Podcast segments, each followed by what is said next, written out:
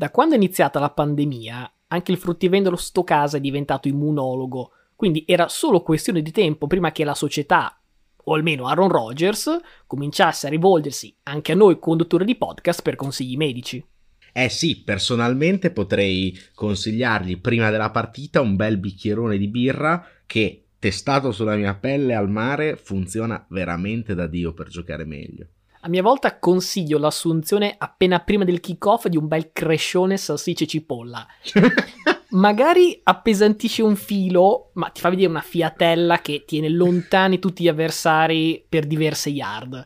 Comunque, di questo e tanto altro parleremo a breve. Cominciamo.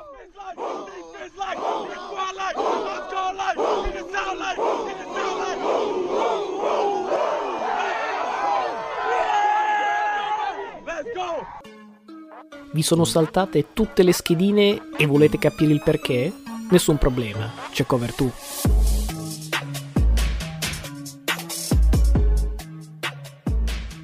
Bene, eccoci quindi pronti per questa quarta puntata di Cover 2, il podcast di The Blitz. Io sono sempre Luca Bolognesi.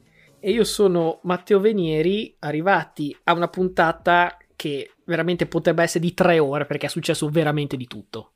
Eh sì, si sa, i pronostici sono fatti per essere sbagliati. Ecco, però non proprio tutti, tutti, tutti, tutti, perché questa settimana gli dei del football hanno deciso di regalarci ben più di qualche sorpresa. È stato un bagno di sangue per quanto riguarda praticamente tutte le squadre favorite. Direi una mattanza senza precedenti. Da dove cominciamo? Apriamo questa nuova puntata con la vittoria di Tennessee sui Los Angeles Rams per 28 a 16 nel Sunday night, il primo di questi mille risultati assai inattesi questa week 9 a cui facevi riferimento prima. Los Angeles si è presentata senza il nuovo arrivato Von Miller, mentre per Tennessee c'era il debutto del GOAT Adrian Peterson, scelto come sostituto no, della, della stella del team Derrick Henry Peraltro, in tema di stelle c'è anche la storia che AD aveva rifiutato il malloppone di Dancing with the Stars, aspettando sul divano la chiamata di un team. È arrivata, insomma, è un'attesa che ha pagato i suoi frutti, visto che ha festeggiato il touchdown numero 119 della carriera. Però in realtà, insomma, al di là di questa bella storia, la vera sorpresa della serata è la deludente prestazione di Matthew Stafford, sotto assedio per tutto il match dall'eccellente pass rush ospite, eh, l'ex quarterback dei Lions ha giocato facilmente la peggior partita stagionale, specialmente nella sequenza horror di secondo quarto, quando in meno di 30 secondi lancia prima un intercetto che definirei wenziano dalla propria end zone e poi un pick six spezza schiena. L'unico touchdown della partita dei Rams arriva in pieno garbage time, obiettivamente serve a ben poco, 16 punti a referto sono comunque il fatturato più basso della stagione, però cerchiamo anche di parlare bene dei vincitori perché per i Titans è la quinta vittoria di fila, vale la testa dell'intera AFC ed è insomma un primato meritato sul campo, visto che insomma sono arrivate le eccellenti vittorie contro Bills, Chiefs, Rams in quest'ultimo mese, senza appunto Henry e con un AJ Brown più droppatore del solito. Stavolta è stata la difesa che ha brillato, insomma, 7 punti a referto e ha regalato all'attacco una posizione di campo favorevole in tutti e tre i drive poi conclusi con touchdown da Tannehill e Soci. All'orizzonte ora hanno il calendario più facile della Lega e quindi, pur un po' azzoppata, questa Tennessee resta in corsa per questo seed numero 1. Eh, Tennessee che eh, tu hai detto 5 vittorie consecutive, in precedenza aveva perso con i Jets, giusto per far capire la, la, la situazione. È una squadra che da quella partita lì ha messo a posto la difesa, perché si può dire quello che si vuole del, um, di Harry, con senza Tannehill che sta comunque giocando relativamente bene, ma è una squadra che nelle prime settimane sostanzialmente veniva bucata in ogni maniera e adesso vince le partite con la difesa.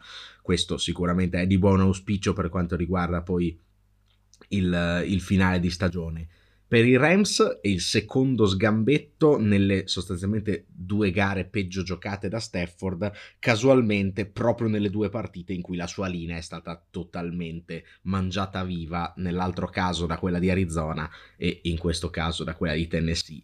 Campanellino d'allarme, ma eh, il vecchio adagio del football, cioè che le partite si vincono in linea, non, non è certo una novità. Puoi mettere eh, il miglior Brady e, e vederlo perdere perché eh, la sua linea non tiene i vari Justin Tuck, Humaniora, eccetera, dei Giants. Puoi mettere Stafford, che è un ottimo QB ed era prima di domenica sera anche per i capitomboli degli altri, probabilmente primo candidato all'MVP, vedi che quando non regge la linea subito viene sgambettato anche lui. Eh, in un NFL decisamente equilibrata, comunque non sarebbe neanche impossibile rivederla al Super Bowl questa partita.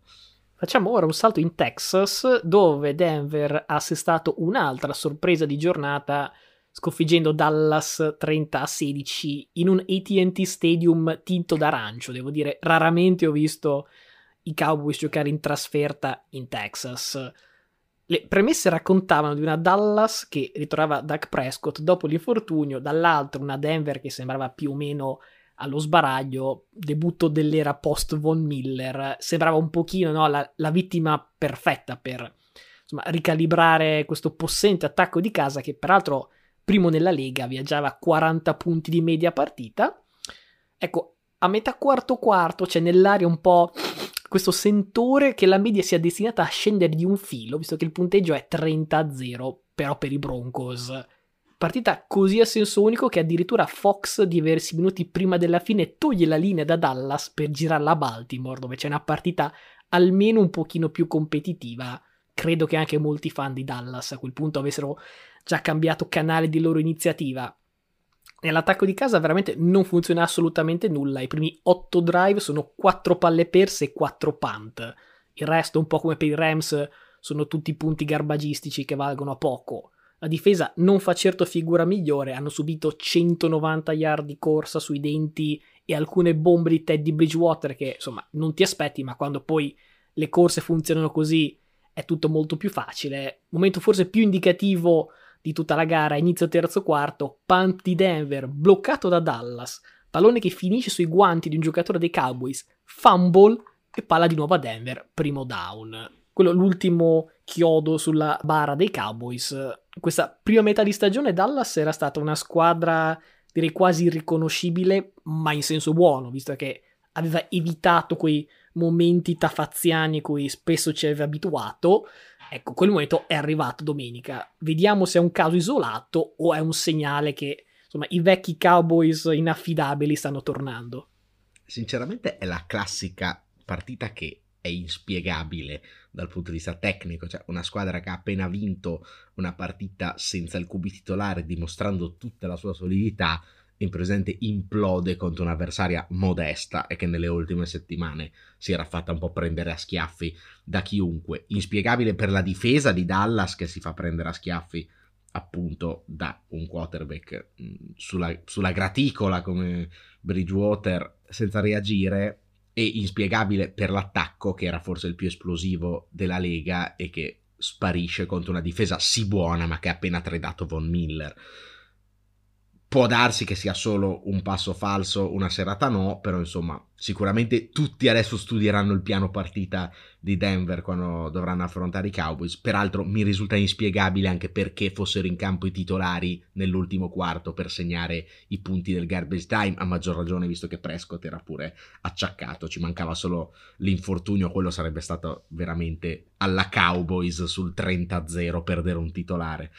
Finiamo con quello che doveva essere il tanto atteso State Farm Bowl fra Mahomes e Rogers. Peccato che quest'ultimo mercoledì sia risultato positivo al Covid, credo che se ne sia parlato così. Non, non, so se avete seguito, penso che nell'ultima settimana non si sia parlato d'altro. Quindi quarantena 10 giorni, addio partita. Sull'argomento Rogers e Covid parleremo più avanti. Invece, per quanto riguarda la partita, i Chiefs hanno vinto un po' memorabile 13 a 7, che fa bene giusto alla classifica, ma non poi così tanto al morale. Come per qualche settimana in estate sembrava poi dovesse essere destino già da week 1, Green Bay parte con Jordan Love titolare al debutto assoluto fra i pro e direi che si vede anche perché a differenza di quanto fatto una settimana fa da Minnesota con Cooper Rush, la difesa di casa ha davvero messo pressione sul debuttante per tutta la partita e lo ha costretto a lanci imprecisi e letture sbagliate. Love non ha nemmeno trovato supporto dallo special team che sbaglia due calci, uno bloccato, perde un pallone su un punt. E alla fine l'unico reparto che tiene in piedi la baracca è la difesa, che tiene appunto in partita attacco special team che genero in totale 0 punti per tre quarti e mezzo. La, il motivo è che l'attacco di casa è costretto a una serie di soli punt in tutta la ripresa tanto che il confronto fra i due quarterback non sembra quello di un novellino e di MVP, se guardate le cifre. Si fa fatica a capire chi è chi, si fa quasi fatica a capire chi è chi perché la differenza sta uno dell'intercetto di Love nel quarto quarto e soprattutto sull'invenzione di Mahomes che chiude un terzo e dieci trovando Tyreek Hill con un mezzo miracolo dei suoi per chiudere la partita. Questo risultato può essere molto importante per il destino dei Chiefs. Seconda vittoria di fila, credetemi, per la prima volta in stagione e chance di balzare in vetta la division già la settimana prossima. Per quanto riguarda Green Bay, l'era Love è ancora tutto un progetto, ma ecco, questa forse era l'unica cosa facilmente prevedibile della settimana. Ecco sì, Kansas City direi che è piena corsa senza esaltare, perché i problemi sono ancora tutti lì. Sicuramente la difesa ha fatto un salto in avanti, anche se l'avversario in questo caso era ben azzoppato del suo giocatore più forte. L'attacco continua a essere così così. Ho visto un intercetto clamoroso droppato da un defensive back di Green Bay, quindi il rischio palle perse è ancora lì tutto, tutto da vedere. Squadra con ancora tanti punti interrogativi, Kansas City, ma almeno sorride la classifica. Per quanto riguarda Green Bay, dal 2017, nelle partite giocate senza Rodgers, Green Bay ha segnato 13.8 punti. Per capire il livello, i Lions che andarono 0-16 ne segnavano 16.8, cioè 3 in più, e i Browns che andarono 0-16 ne segnavano solo 14.6, comunque di più dei 13-8 di Green Bay. Love, sinceramente, non vorrei saltare a conclusioni affrettate, ma salterò a conclusioni affrettate perché io mi ricordo che in una Green Bay funzionante fece una grande figura anche Matt Flynn, mentre Love in una Green Bay che è ben funzionante fa una grama figura all'esordio. Insomma, io talento non ne ho visto così tanto, poi probabilmente sarò sicuramente smentito, diventerà il nuovo Joe Montana, però eh, sinceramente ricordiamo anche Herbert l'anno scorso, giocatori col talento chiamati in causa anche all'ultimo momento nell'occasione hanno fatto sempre bene, si sono fatti riconoscere fin da subito, io sinceramente in Love non ho riconosciuto nulla. Diciamo che se Green Bay non sorride nel lungo periodo, sorride però nel breve periodo, perché la difesa uh, ha retto contro un attacco esplosivo come quello di Kansas City, la squadra si è confermata solida, ecco, le premesse per essere contender quando torna Rodgers ci sono tutte. Ecco, uh, c'è da capire se Rogers torna o diventa podcaster, immunologo. Beh, già in, in off season voleva diventare presentatore TV, chissà che non, non, inventi una terza carriera da immunologo. In generale, tutta la, la, storia non ha fatto fare una bella figura a Rogers. Altrettanto imbarazzante è stato il suo intervento da Pat McAfee di venerdì, una serie di deliri misti a disinformazione. Io di solito cerco di, di tenere questo podcast su, sui binari del football e non avevo onestamente né la voglia né forse anche le capacità di parlare di questo argomento, però ora che siamo qui vorrei che un paio di cose fossero chiare. Collettivamente come razza umana stiamo cercando di uscire dalla peggior piaga da un secolo a questa parte ed è chiaro che da che mondo è mondo le vaccinazioni a tappeto restano l'arma più efficace chi continua a rifiutare il vaccino dicendo ah non so se è la cosa migliore per me, per il mio corpo, secondo me manca completamente il punto cardine della questione. E visto che Rogers quest'anno proprio da Pat McAfee ha fondato un club letterario di cui va molto fiero, ecco, gli consiglierei un libro, Il Leviatano di Thomas Hobbes, perché tratta l'argomento delle libertà individuali e quelle collettive in tutta questa questione Rogers è messo un pochino come il Kyrie Irving dell'NFL. Chiaro, situazioni diverse, modi diversi di porsi nei confronti del Covid, però hanno il medesimo delirio di onnipotenza per cui per qualche motivo pensano di essere un pochino questi eh, guru in, in possesso di queste verità alternative quasi esoteriche che noi pecoroni non possiamo comprendere. Alla fine sono paroloni per dire cosa. Rogers ha fatto una scelta ben precisa, salvo poi nascondersi dietro a un termine ambiguo per evitare l'imbarazzo, come dice lui, di essere cancellato. E anche questa sarebbe una interessante eh, questione da aprire perché non ho capito esattamente cosa Rogers pensi voglia dire essere cancellato. Cioè, è una scomunica papale, è una damnazio memorie, perché di sicuro non lo licenziano, questo mi sembra abbastanza scontato. A me pare che al massimo si sia preso qualche pernacchia su Twitter con vari meme, e insomma, magari arriverà anche una multa, però se lo ascolti sembra, so, essere lì sul, sull'uscio di casa ad aspettare di finire esiliato a Sant'Elena. Alla fine, per evitare tutto questo casino, bastava presentarsi alla conferenza stampa di agosto dicendo guardate, sono allergico a un ingrediente del vaccino, voglio trovare il modo migliore per proteggere me, la mia famiglia e i miei compagni e nel frattempo seguirò i protocolli della Lega. Punto, fine. Difficile? Si è presentato un po' alla Kairi, ma vergognandosi perché Kairi quantomeno ne ha fatto una battaglia, lui invece si è, come hai detto tu, eh, nascosto dietro a una cosa che Personalmente io posso anche pensare che lui sia fermamente convinto che questa, virgolette, medicina alternativa trovata da lui in un podcast, peraltro, e non era una battuta quella del, della nostra introduzione, eh, lui magari pensa veramente che funzioni, però ecco, non è riconosciuta dalla comunità, quindi avrebbe semplicemente dovuto ammettere questa cosa in conferenza stampa e dire io ho fatto sta medicina, sta, sta, cura qua, so che non è riconosciuta, io penso che funzioni, seguirò i protocolli, eccetera, eccetera, eccetera, ma almeno farne una bandiera, tra virgolette, eh, come, come, ha fatto Kairi. Eh, invece lui ha semplicemente risposto eh, alla domanda sei vaccinato, ha risposto sono immunizzato, che poi lui si sia immunizzato o pensi di essere immunizzato in una maniera alternativa, ecco questo non, non, è stato reso pubblico finché appunto non ha, non ha preso il covid.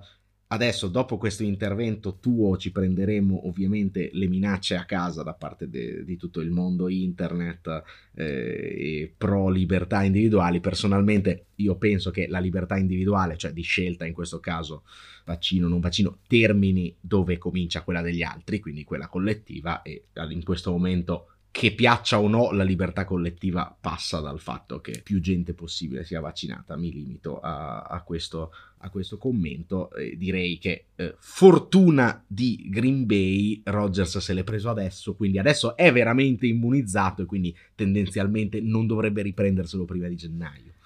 Sì, peraltro, insomma, questa battaglia che ora sembra voler, sembra voler fare Roger sulle sue libertà, alla fine la questione era che non voleva mettersi la mascherina. Fine. Perché comunque lui può non vaccinarsi, ma poi deve, avere, deve seguire il protocollo dei non vaccinati come tutti gli altri giocatori della Lega. Invece gli, gli scocciava avere la mascherina in faccia. Mi sembra proprio una campagna basata sul nulla. Eh.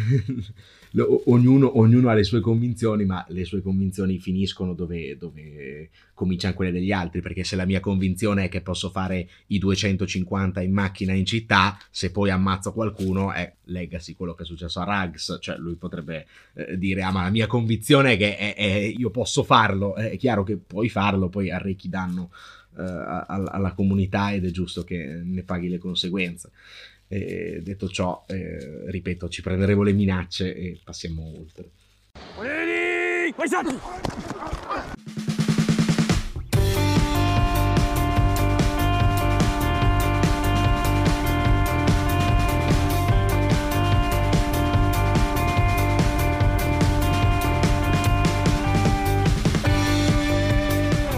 Bene, se ci prenderemo lettere minatorie, almeno vuol dire che interagite col podcast, perché da questa settimana ogni lunedì potrete fare domande tramite social media e poi noi risponderemo.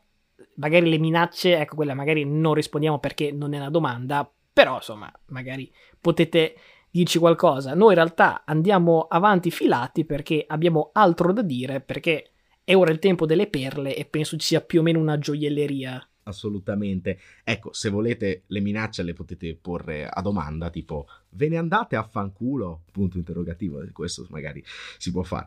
Non dare idee su. Detto ciò, buttiamoci sulla nostra gioielleria perché già citati i due grossi upset nelle partite che abbiamo analizzato in precedenza, passiamo alle certezze perché Josh Allen domina nella sfida tra Buffalo e Jackson. Eh, eh no, ah no, no, no, è, è, il Josh Allen sbagliato.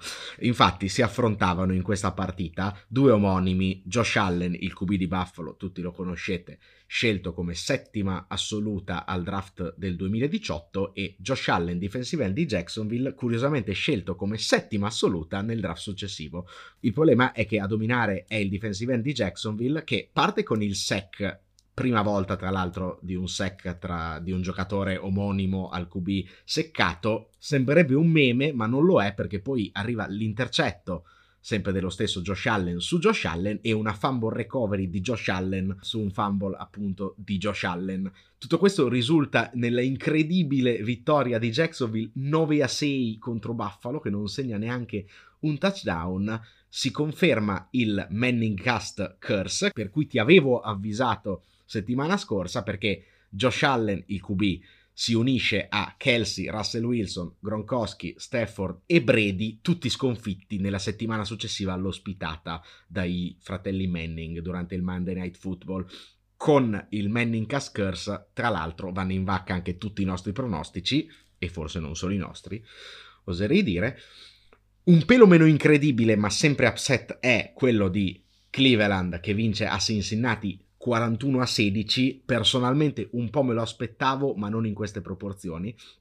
Da segnalare un pick 6 da 98 yards di Denzel Ward su Barrow e Baker Mayfield che torna a sembrare un QB nonostante la partenza e il taglio di uh, Beckham Jr. Ecco, classica, classico percorso circolare della carriera di Baker Mayfield che gioca da schifo, viene criticato, domina nella partita successiva e poi di solito ritorna a giocare da schifo, quindi vedremo un po' nelle, nelle settimane a venire. Dall'altra parte un bel ridimensionamento per la Cincinnati di Joe Barro e Jamar Chase che tra l'altro perde un fumble ridimensionate come Cincinnati direi anche New Orleans e Las Vegas che vengono upsettate e qui siamo ad altri risultati a sorpresa rispettivamente da Atlanta e dai New York Giants. New Orleans perde in casa proprio contro Atlanta nel derby 25 a 27 odore di rimonta Super Bowl per Atlanta che si trova sopra 24 a 6 e viene rimontata e superata sul 25 a 24 poi però restano quei 30 secondi a Matt Ryan per trovare il drive della vittoria.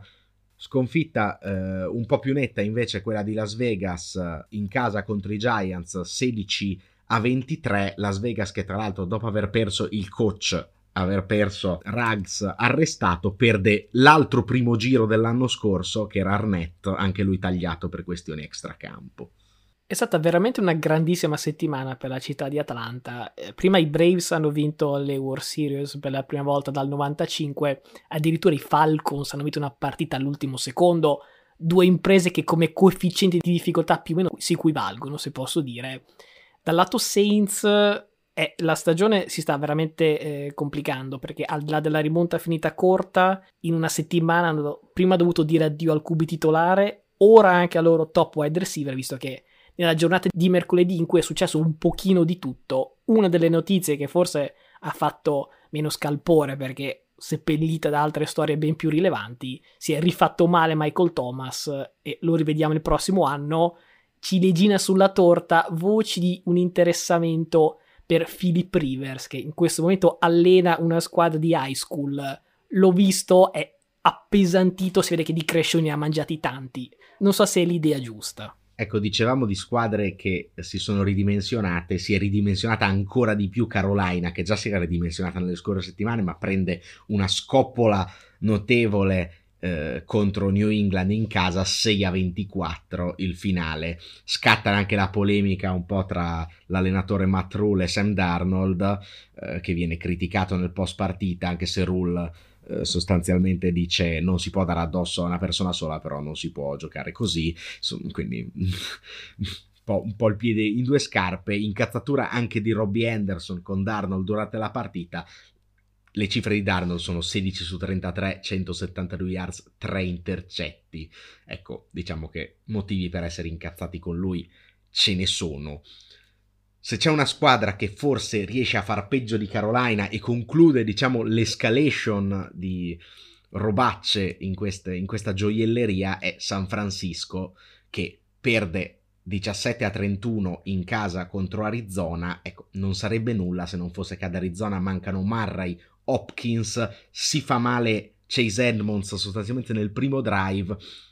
Ecco, James Conner, 173 scrimmage yards e 3 touchdown, è un po' l'eroe inatteso, inatteso perché fino a ieri era considerato bollito, cacciato a pedate dagli Steelers. Ecco, San Francisco che dovrebbe, almeno nelle previsioni, doveva avere una delle migliori difese della Lega, viene totalmente aperta come una scatoletta di tonno da, da Conner e da Colt McCoy. E qui direi che tocchiamo abbastanza il fondo. Succede un po' di tutto anche nelle restanti partite per dire c'è un drive da 98 yard di Herbert che parte dalle sue una yard e si ferma sull'uno degli altri e risulta in zero punti perché viene fermato al, al quarto down. I Chargers la scampano lo stesso e battono Philadelphia a domicilio per 27 a 24 unico, direi, risultato abbastanza canonico della settimana è il suicidio dei Vikings che perdono a Baltimore dopo essere stati abbondantemente sopra 34 a 31 in overtime.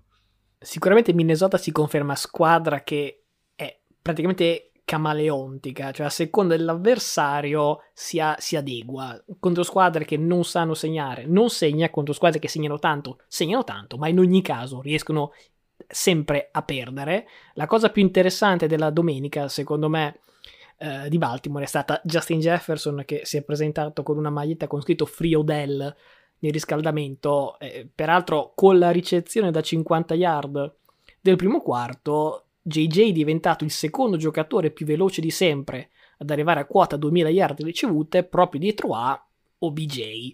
Certo che se Minnesota non sistema le cose, specialmente con una bella ripulita ai piani alti, il prima possibile c'è il rischio che faranno molto, però cominceranno a circolare magliette Free Justin.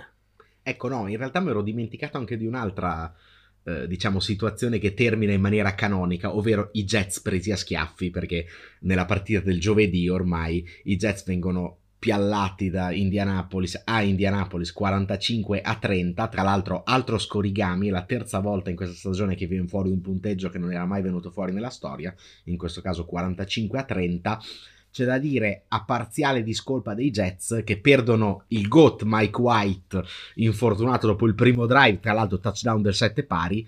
Ecco, diciamo, forse la partita sarebbe andata in un altro verso con White in campo. Altra situazione canonica, lo schifo di Miami e Houston in una partita che sinceramente non ha senso di essere citata, termina 17 a 9 per Miami con 9 turnover totali più o meno equamente distribuiti. Unico pronostico sostanzialmente che ho azzeccato settimana scorsa dove avevo dichiarato che ci sarebbero stati tantissime palle perse in questa partita. Personal foul, unnecessary roughness, number 92 of the defense for throwing a punch. Number 92 is ejected.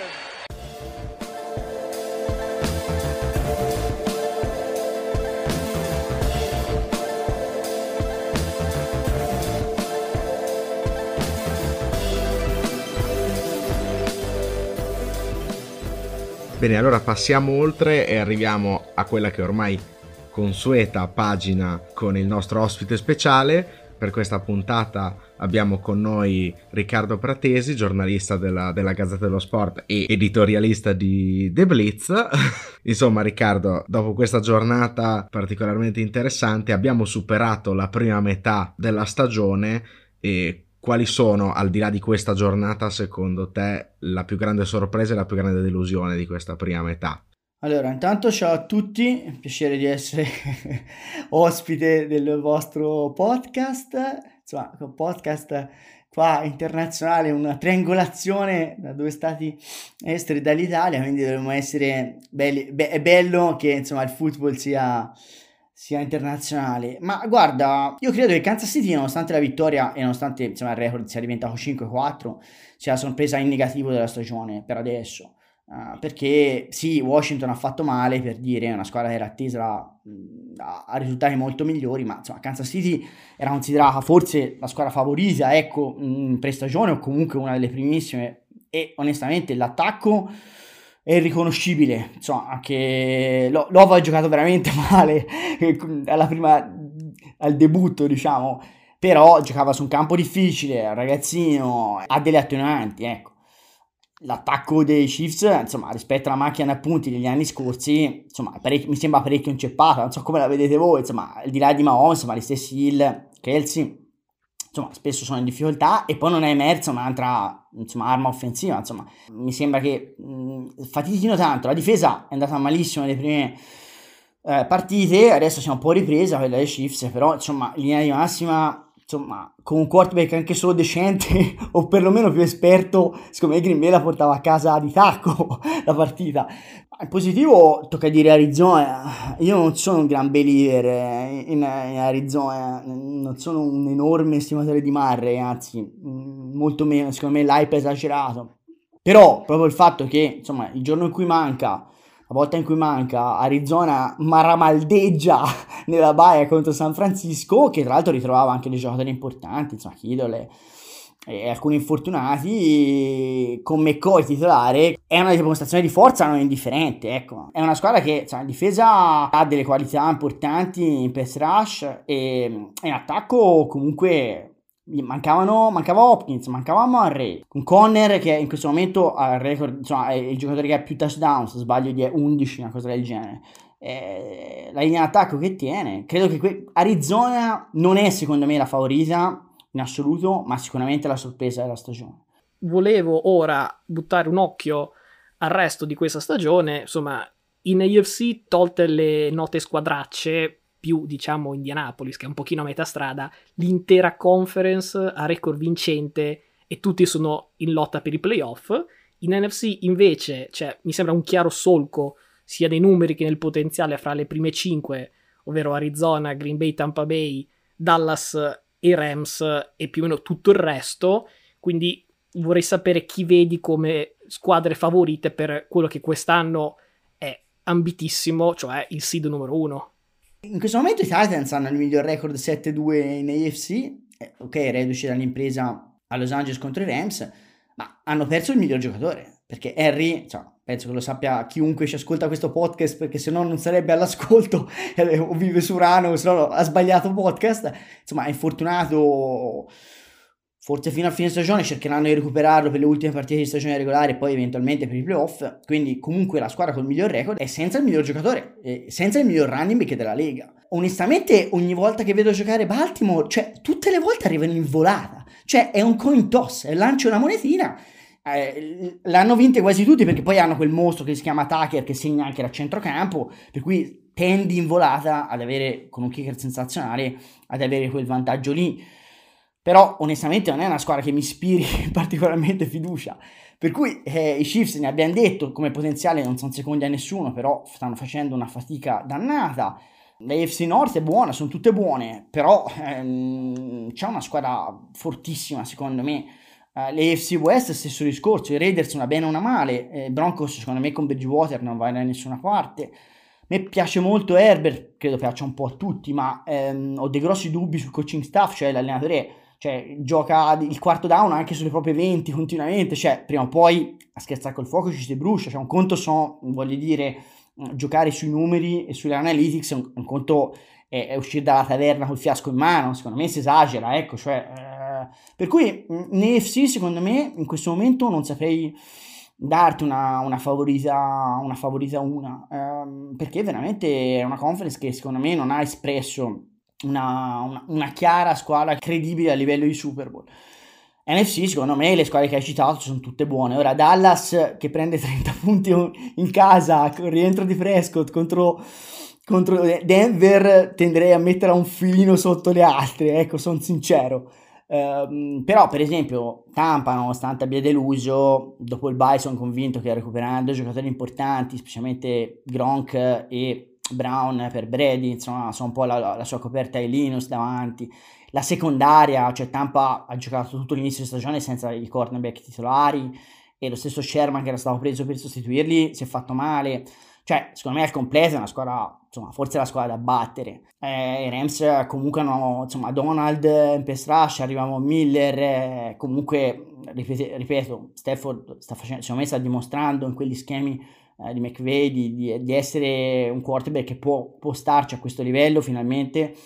Io credo che queste due in NFC siano le squadre da battere, mentre la FC secondo me è ancora un gigantesco punto interrogativo andrei un po' più nello specifico su, su questo tema perché secondo me è molto interessante e, e, ricorrente il fatto che una squadra che perda il Super Bowl poi negli anni successivi tenda a terminare un po' il suo ciclo. Nello specifico i 49ers, squadra molto improntata sulla difesa, l'hanno vista l'anno scorso decimata dagli infortuni e quest'anno anche con i giocatori rientrati dagli infortuni, insomma, decisamente sottotono. Come, come vedi un po' la realtà di, di San Francisco e da cosa può provare a ripartire?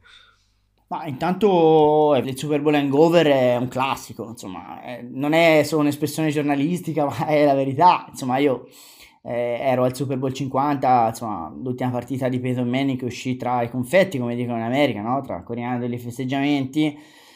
Super Bowl vinto da Denver Broncos, appunto di Von Miller, e insomma, contro c'era Cam Newton, ecco. E, e da allora eh, i Panthers sono spariti ricorderete tutti, insomma, mh, mm, la, la, rimonta di Tom Brady e New England Patriots contro Atlanta, i Falcons da allora eh, sono spariti dai radar. E appunto i 49ers sono cattivi ultimi in questo caso, nemmeno buoni ultimi nel solco di questa tradizione, no? Cioè una squadra che eh, arriva lì lì, perché ricordiamo che eh, insomma, i 49ers, se se non ricordo male, erano sopra nel quarto quarto, insomma, contro Kansas City nel Super Bowl giocato. Non sono riusciti, secondo me, a cogliere l'attimo per mh, stabilire una cultura vincente di franchigia partendo dall'esploit che li aveva portati al Super Bowl. È verissimo che hanno avuto tanti alibi, tante attenuanti, tanti infortuni, ma è altrettanto vero, eh, diciamoci la verità ragazzi, che è una lega che si basa tantissimo sui quarterback, no? Insomma, Jimmy G, cioè se avessero creduto in Garoppolo, avrebbero evitato di draftare Lance all'ultimo draft. Se tu vai a scegliere un quarterback con, la, con una scelta altissima, è evidente che non hai fiducia in, in Garoppolo. Per cui secondo me c'è, c'è, un grosso problema a San Francisco perché non si sa, prima di ogni partita gli viene chiesto a Shanahan, giocherà Lance, giocherà Garoppolo, cioè si parte già con un problema grosso, non hai una, nella posizione più importante, non hai, eh, non sai nemmeno chi gioca. Io ne ho parlato in un articolo per Blitz, questi qua sono riusciti, insomma, famosi per i grandi quarterback nella storia, Montana Young, eh, li conosciamo tutti, hanno avuto l'era Kaepernick che ha fatto parlare per altri motivi, io c'ero e all'epoca l'avevo documentato per Gazzetta, ma questi sono riusciti a passare Aaron Rodgers, che è californiano, di Cicola, po' più a nord sopra Sacramento. Hanno due volte passato Tom Brady, che è di San Matteo, che è davanti alla baia, e due volte perché non solo l'hanno passato al famigerato draft, insomma, dove è stato chiamato la chiamata numero 199, ma poi anche l'anno scorso. E sti qua no, bo- no, l'hanno valutato come bollito e gli hanno preferito Garoppolo. Cioè, ragazzi, questi sono peccati mortali. Eh. Cioè, tu passi due volte Brady, passi Rogers, eh, mh, giochi con Garoppolo, ma intanto scegli Lenz, secondo me qualcosina e più di qualcosina non ha funzionato. Ecco, se vuoi ti aggiungo il carico finale, insomma, questi al posto di Brady hanno preso Carmazzi, che sicuramente è un paesà, e quindi noi gli vogliamo già bene per il nome, però se voi non hai giocato una singola partita nel FE Carmazzi, ecco, all'epoca sul draft di Brady. Quindi, insomma, hanno dei peccati originali che il karma eventualmente non gli ha fatto ancora scontare fino in fondo. L'ultima domanda riguarda un altro giocatore che in questi giorni ha fatto discutere, ovvero Odell Beckham Jr. Settimana scorsa eh, nel podcast avevo offerto una veloce riflessione sul fatto che forse era tempo di cambiare aria per entrambe le parti. Poche ore dopo è iniziata la campagna Free OBJ, si vede che insomma il padre, forse anche LeBron James ci seguono, quindi li saluto nel caso eh, insomma, venerdì alla fine, dopo due allenamenti saltati della serie Stai a casa che meglio, è stato tagliato, insomma, fra qualche ora diventerà free agent. Magari al prezzo di sconto ci sono molte squadre che comunque potrebbero prendere, diciamo, il rischio e gli eventuali benefici. La mia domanda è, se tu fossi l'agente di Beckham, quale o quali squadre indicheresti con l'idea di tornare un top wide receiver. Lui ha detto cerca una contender, qual è la realtà o le realtà che meglio lo possono portare o meglio riportare a diventare quel giocatore che un po' ci eravamo abituati a vedere. Io credo che sia finito, te lo dico con grande serenità, però io credo che fosse finito anche Antonio Brown e mi sono ricreduto, nel senso che poi è stato decisivo per la vittoria dei de Bucks al Super Bowl. Io credo che in questo momento siano più i capricci che le, le skills tecniche del ricevitore che fu, che, sia, che è stato. Sicuramente troverà squadra, perché poi in NFL eh, anche solo per il nome che ti porta hype, che ti porta attenzioni, qualcuno scommette su giocatori problematici purché abbiano talento.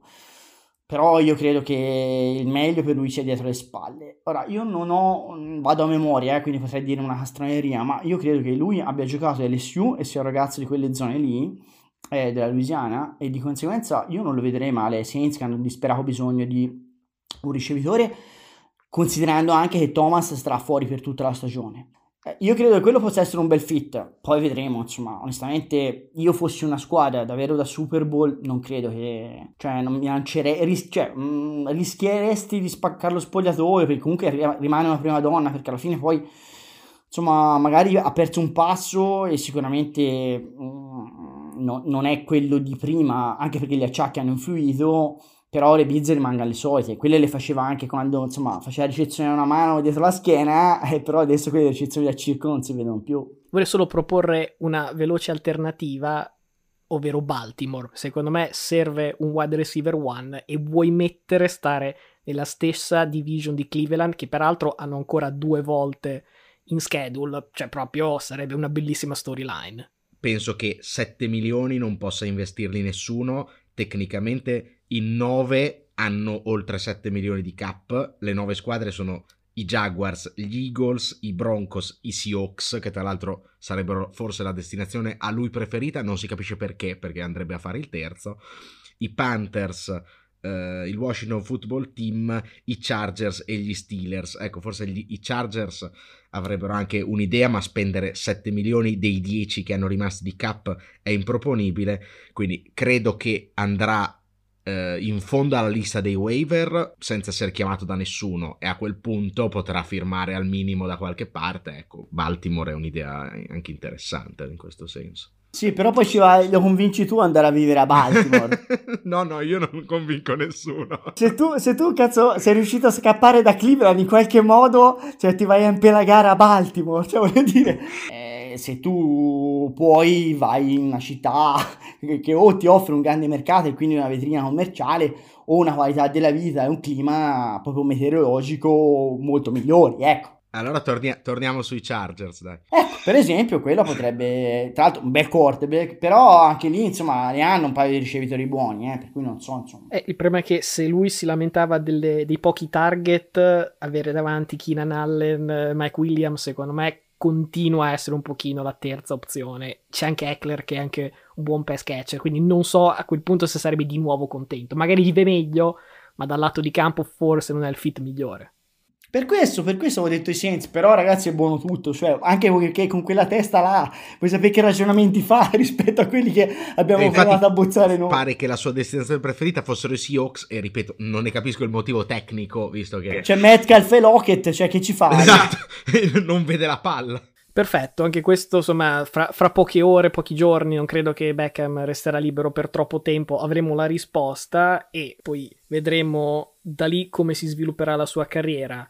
Noi, Riccardo, ti ringraziamo tanto per questo tuo intervento. Eh, ovviamente speriamo in futuro di risentirci. Io ringrazio voi per l'ospitalità, per l'occasione e insomma, per, per chi mi segue, ehm, mi trovate su Gazzetta, insomma, tutti i lunedì con le partite della domenica, il venerdì con il Thursday night, a volte la rubrica del, del martedì e um, faccio anche un, un minima, una mini marchetta 30 su 30, un libro di, sugli sport americani scritto dall'America dove ho vissuto vari anni. E signori siamo a metà stagione. Io me la sto godendo abbastanza anche se insomma avrei preferito essere là ma casini covid purtroppo insomma è ancora un po' così la situazione, eh, però insomma buon football a tutti, secondo me il meglio deve ancora venire, ma già è stata una bella stagione e speriamo che insomma eh, le prossime partite, le prossime domeniche siano ancora più avvincenti. Insomma, l'ultima è stata folle, ecco, io non, non mi aspettavo mezzo risultato di quelli maturati, è bello anche così. Assolutamente, ancora un ringraziamento e direi che ci risentiamo presto.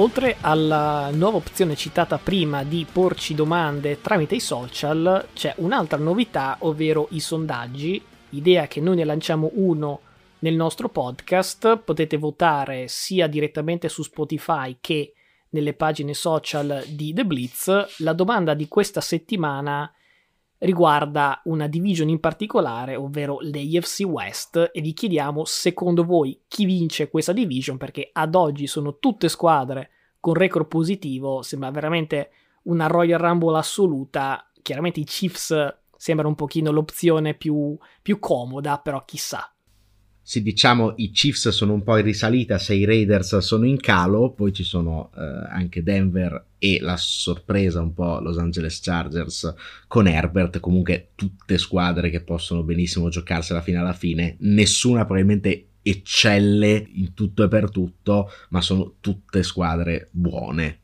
Passiamo ora alla parte dolente, ovvero i pronostici, visto che per come è andata settimana scorsa eh, proporrei quasi un rebranding del pronostico prudente, perché eh, la prudenza, devo dire, è andata tutta fuori dalla finestra, visto che siamo 0 su 2 dopo la settimana scorsa, però ci riproviamo questa settimana.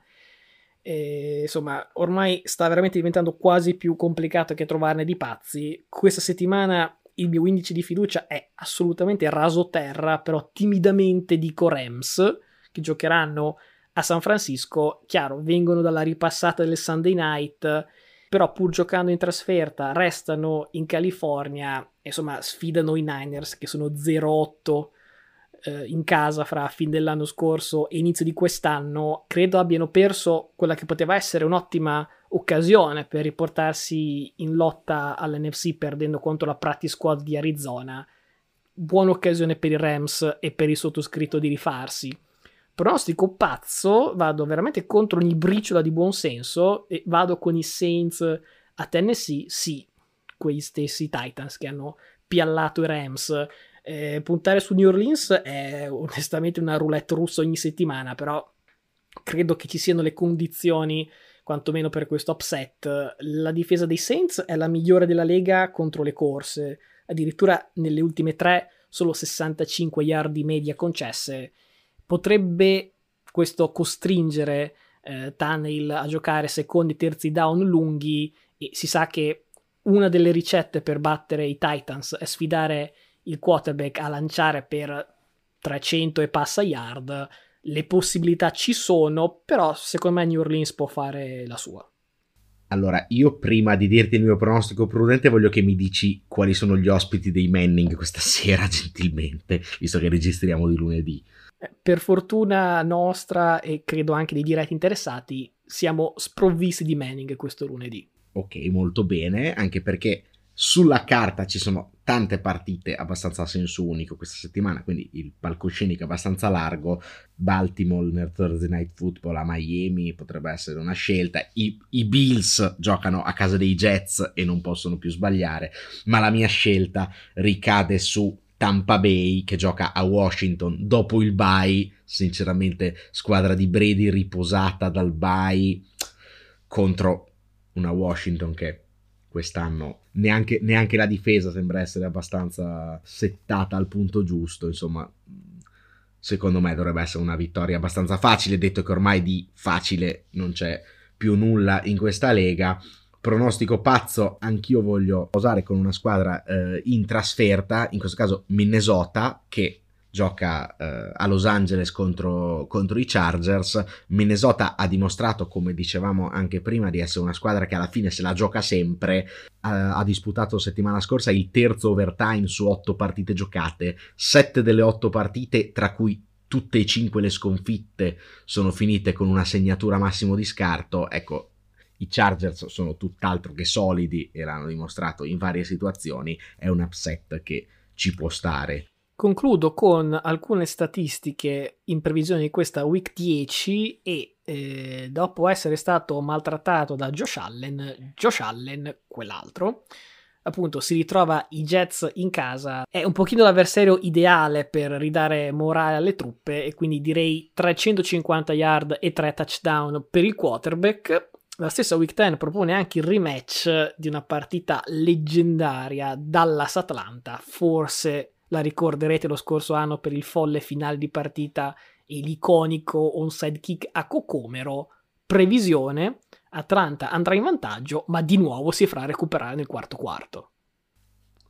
Una novità, insomma, perché non succede mai ad Atlanta. Vabbè, dice, questa settimana qui l'ha schivata, ma non si, non si, sa come può finire. Eh, una carrellata sulle partite da non perdere, eh, visti i precedenti di questa settimana, è tutto da non perdere perché può succedere di tutto, ma scelgo alle 19 di guardare Cleveland a New England, scontro tra due squadre che sono abbastanza simili come stile di gioco, una un po' più calda New England che sta giocando veramente bene e l'altra Cleveland con dei punti interrogativi ma che ha ritrovato il filo del discorso contro Cincinnati alle 22 se rientra Rodgers e magari rientra anche Russell Wilson, potrebbe essere imperdibile Green Bay contro Seattle. E grande interesse per il Sunday night perché Las Vegas ospita Kansas City e Mahomes, dopo le tante critiche, i rischi di intercetti, gli intercetti, i problemi, la difesa che non va, potrebbe tornare in testa alla division. E con questo siamo arrivati alla fine di questa quarta puntata. Ci risentiamo settimana prossima. Hey, whatever it takes, man. It's all about winning, all right? Win on three. One, two, three, win! Avete ascoltato Cover 2, un progetto di Matteo Venieri e Luca Bolognesi in collaborazione con The Blitz. Se volete continuare a seguirci, iscrivetevi al nostro podcast su Spotify, Apple Podcast e tutte le altre piattaforme su cui Cover 2 è disponibile. Se siete appassionati di NBA vi invitiamo a seguire anche il nostro altro podcast, Palla 2, presente su tutte le piattaforme podcast e sui principali social, dove oltre alla parte NFL trovate appunto anche l'analisi sull'NBA.